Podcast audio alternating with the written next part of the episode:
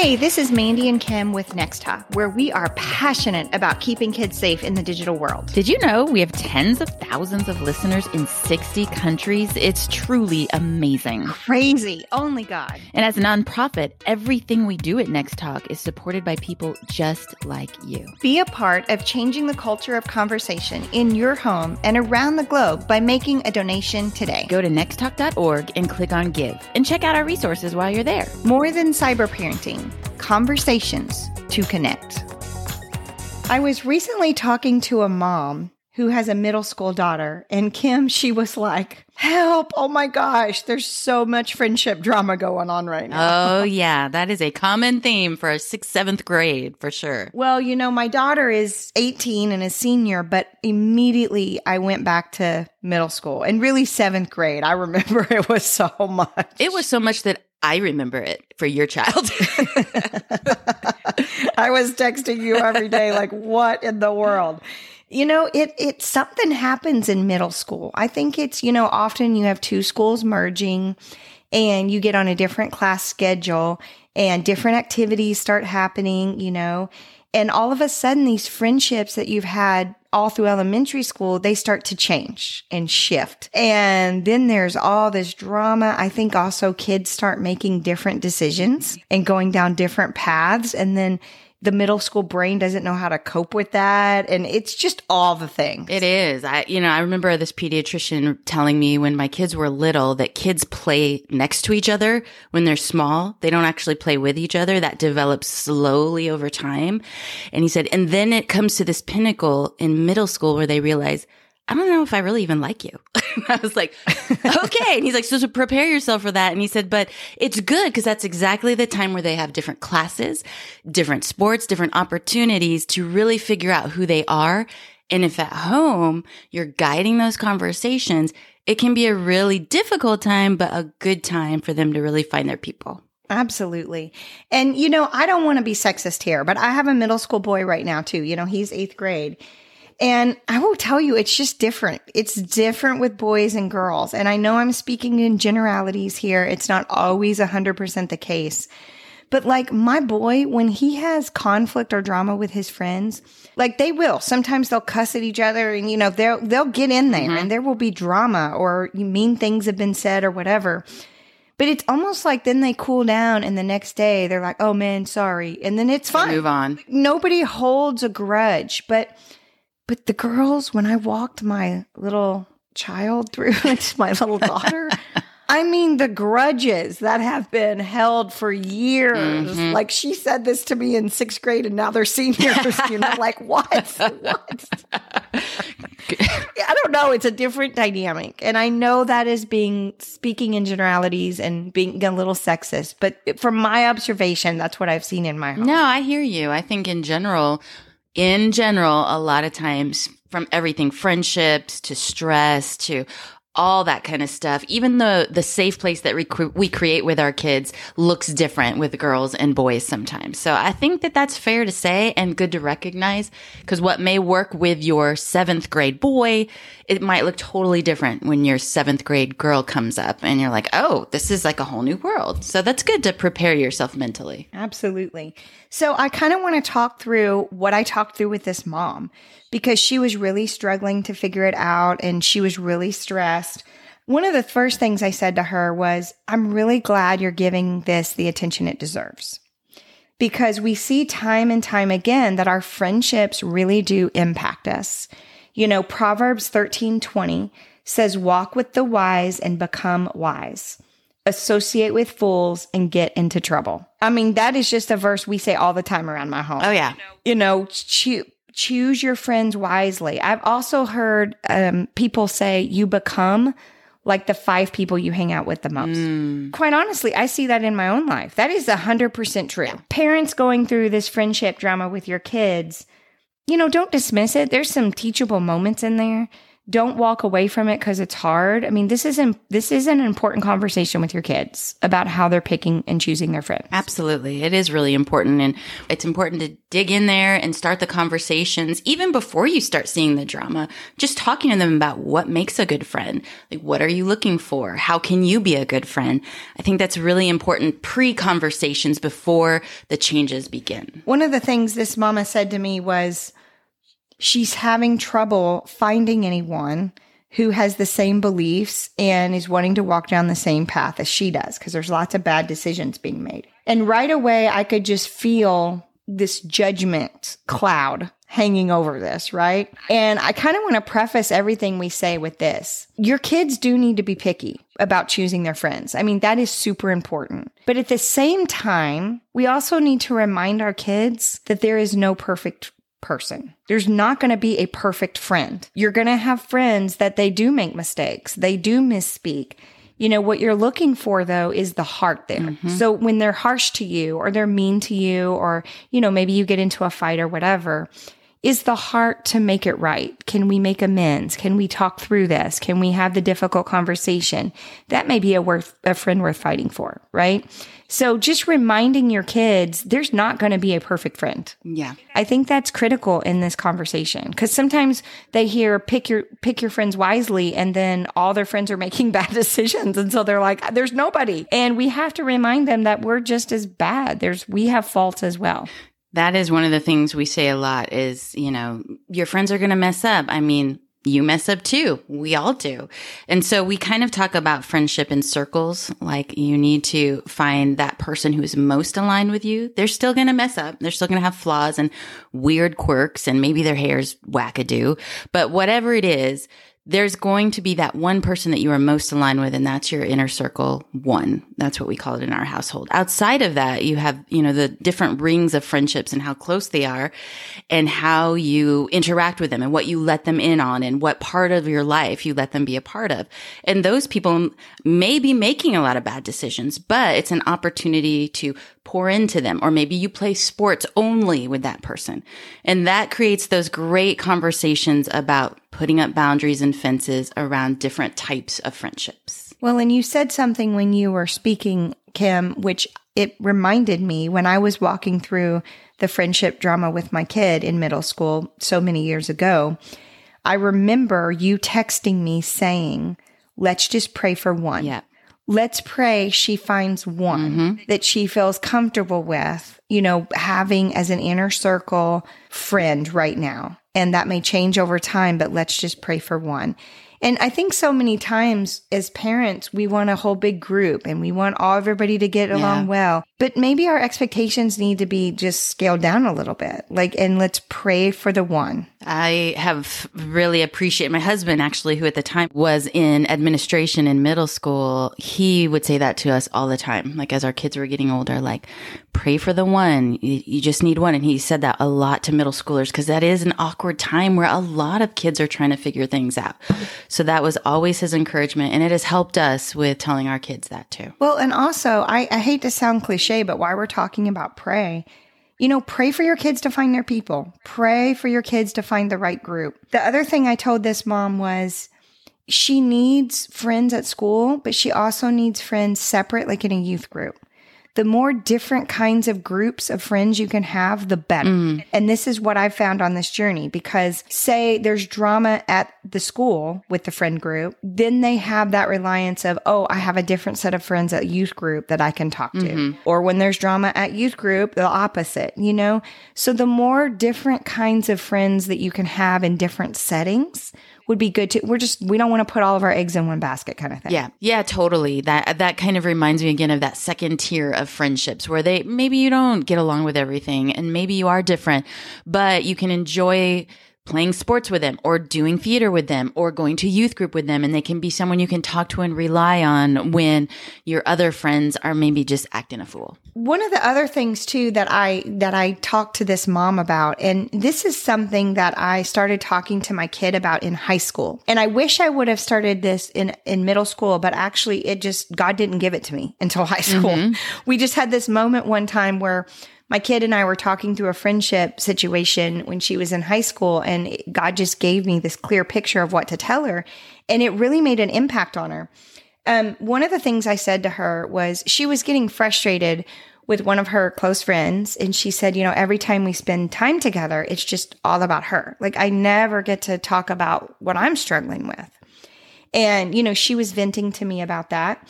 And I said, well, babe, you know, I, I learned something later in life that I wish I would have known when I was your age.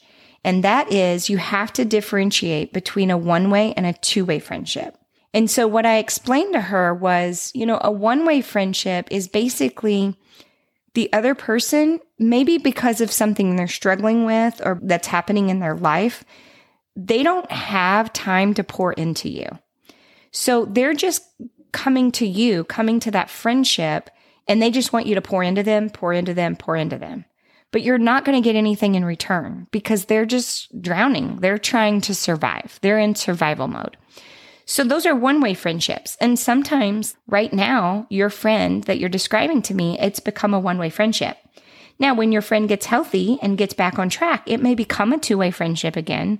But right now, you have to recognize that you, you can't have expectations. Mm-hmm.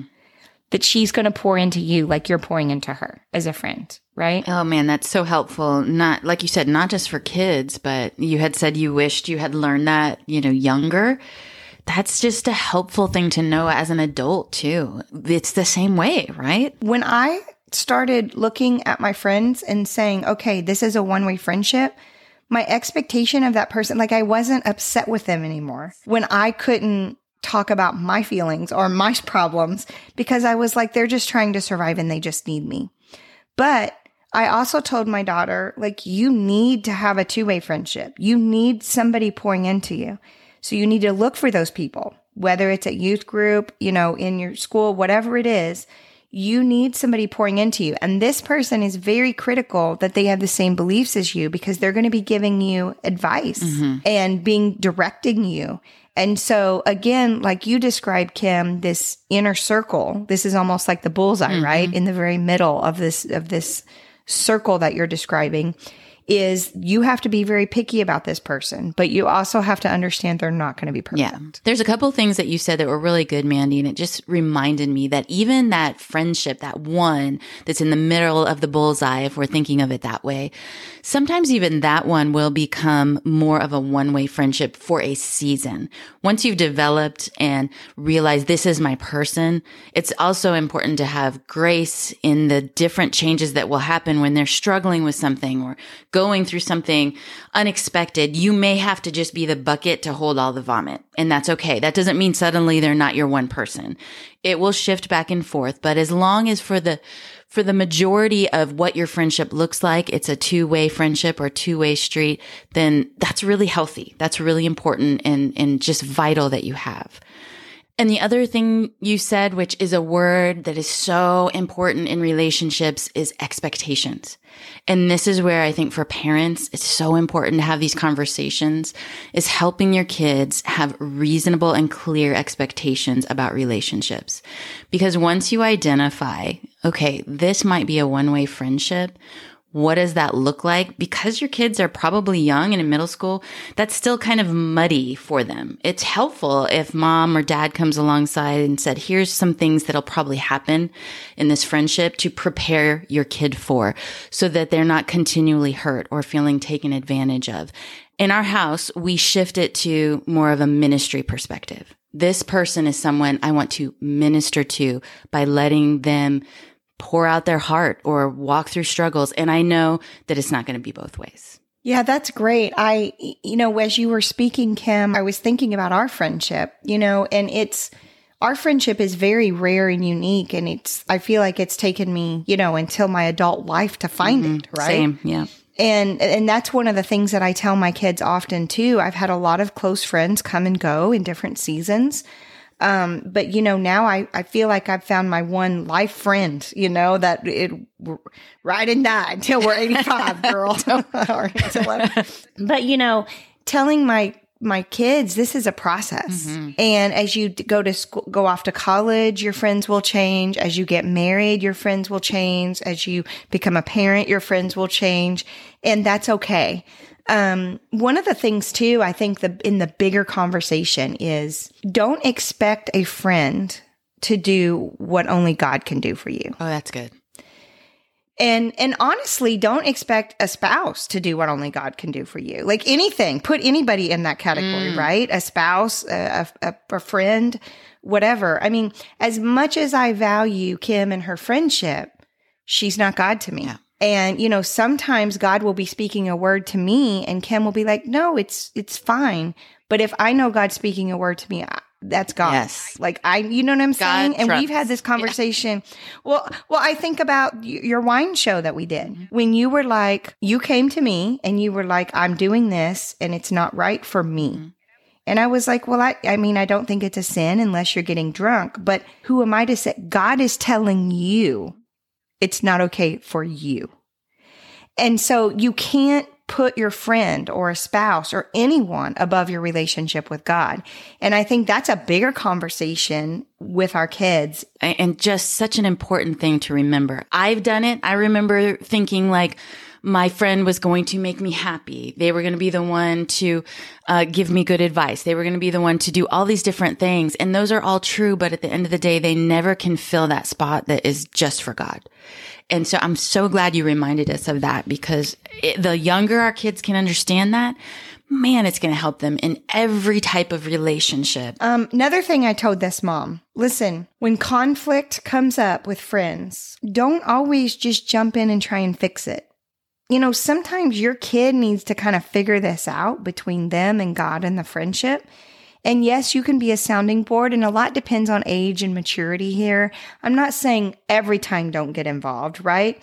But what I'm saying is pray through it mm. because there have been moments, especially as my kids have gotten older, where God has told me to zip it and let your kid wrestle with this for a minute and see, you know, pray that God will speak directly to your child about how to handle this conflict resolution or how to handle this friendship drama, whatever it is.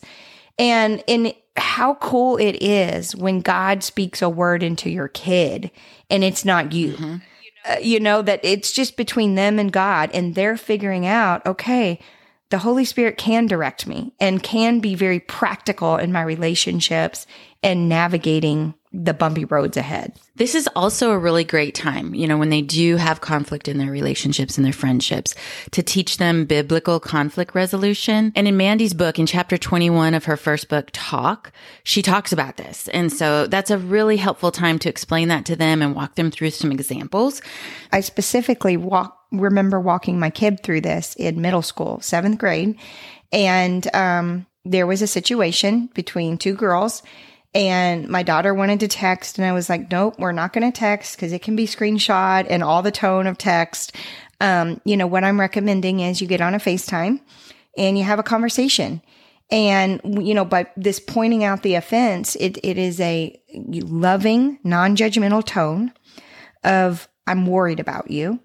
We've been friends a long time and I've noticed you've done this. Give one example. And I'm I'm worried about you. Are you okay? Right? And then and then the step 2 bring one or two friends, you know, maybe it's your your friend that you've been friends with forever in in in elementary school that are seeing the same thing. And so it's just not just one friend now. It's if it's not received well, it's two friends saying, We are worried about you. We love you but you're on this weird path and we don't know about it you know we don't we don't know what's going on um, and then and then step three you know with older kids really then is and and biblically we see this. Step one is go to the person privately. Step two is bring one or two friends. Step three is get an authority figure involved. That's conflict biblical resolution. So at that point with the older kids is where you know maybe a parent needs to get involved. Maybe a school counselor needs to be informed of a decision. Um, you know, whatever's going on uh, to get a kid help, you know, and I'm, ta- and I'm talking about, you know, maybe you've got a middle school girl who is, um, self harming or, you know, watching something online that's not appropriate. And her friends are saying, Hey, I'm worried about you. I, I, I this is not good for your heart and mind kind of thing. And step four of biblical conflict resolution is hard for me. Um, and it's something that I have really struggled with actually. And uh, I'm learning more and more that it's actually an important step. And this is it. And it, it comes straight from Matthew 18. And it says, if nothing works, move on. You know, be willing to forgive with open arms if this person comes back and wants to fix the relationship or whatever the moving on is hard for me because I am I am a sucker for second chances and third chances and fourth mm-hmm. chances and fifth chances. But the problem with that is then I don't have good boundaries. Yes. And then I get sucked into drama over and over and over again. And um, you know, I think there comes a point when God is telling us if you have really reached out in love and you have really tried to work on this relationship, and if it's not being reciprocated at all for your own protection of yourself, you, you got to move on. And it's not of a, like, I hate you and I'm never going to talk to you again. It's, I can't be involved in this drama. So if you're ever ready to break free of this, I'm here, mm-hmm. but I gotta, I gotta move on mm-hmm. kind of thing. And that's a hard space to walk your kid through, you know, because we, we, they're growing up in this wonderful, loving, accepting, just uh, let people do whatever. And sometimes when you're working on a relationship and it's a difficult one and you're, it's just not a two way thing, it's hard to let go. It's hard to let go. I'm glad that you shared what you did because I think a lot of us as adults struggle with that too. And that makes it hard to walk our kids through it because we start to feel all these emotions tied to our own experience as we're talking to our kid. And it's easy to project and it's easy to not want to tell them to do that step because we know what it feels like. But it is so important. And I'm glad that you explained that so well, Mandy, because one thing God has shared with me many times when I've been in that moment of like, what do I do here is I need you elsewhere. And the energy that is being taken in this moment because you're unwilling to move on is preventing me from using you where you're supposed to be. And God just reminds me of that every time. And so I try to shift the focus, but it doesn't mean that it's not hard. It's so true. I mean, if you're stuck in drama and you're trying to get healthy, but the other person doesn't want to get healthy, I mean, that is going to bring you down. And you are so right that God has things he wants you to be doing and you can't focus on those when you're in all this unhealthy drama. Mm-hmm. We, we know mm-hmm. this. All of us know this. Um, but it's just, it's hard to admit it sometimes and it's hard to let go, yeah. you know, of sometimes years of friendship. And I know people, even adults, you know, who have been friends for years and now the political season and everything. And there's just been these friendships that have just gone by the wayside and it's sad to hear about and it's sad to see. Mm-hmm. So, you know, be one of those people that try to work on the relationship, you know, that that will break out of the unhealthy cycle. Try to do that so your friendships can be um, reconciled. And then for those that you have to walk away from, walk away knowing that you have done what you could and that you have promised them, hey, if you're willing to work on this, I'm right here. Like, that's okay. That's okay to walk away knowing that you've done all of that. Absolutely. And parents, listen, as you're walking your kids through all this, just don't shy away from the tough conversations. And if your kid is hurting because their friendship is not going as according to plan, be there for them. You know, sometimes you can't fix it. It's just like you're a shoulder to cry on. Mm-hmm. Just be with them in it, be with them in the messy, and as much as you can, pray for God to show you the teachable moments and the good conversations that can come out of what they're learning from this experience.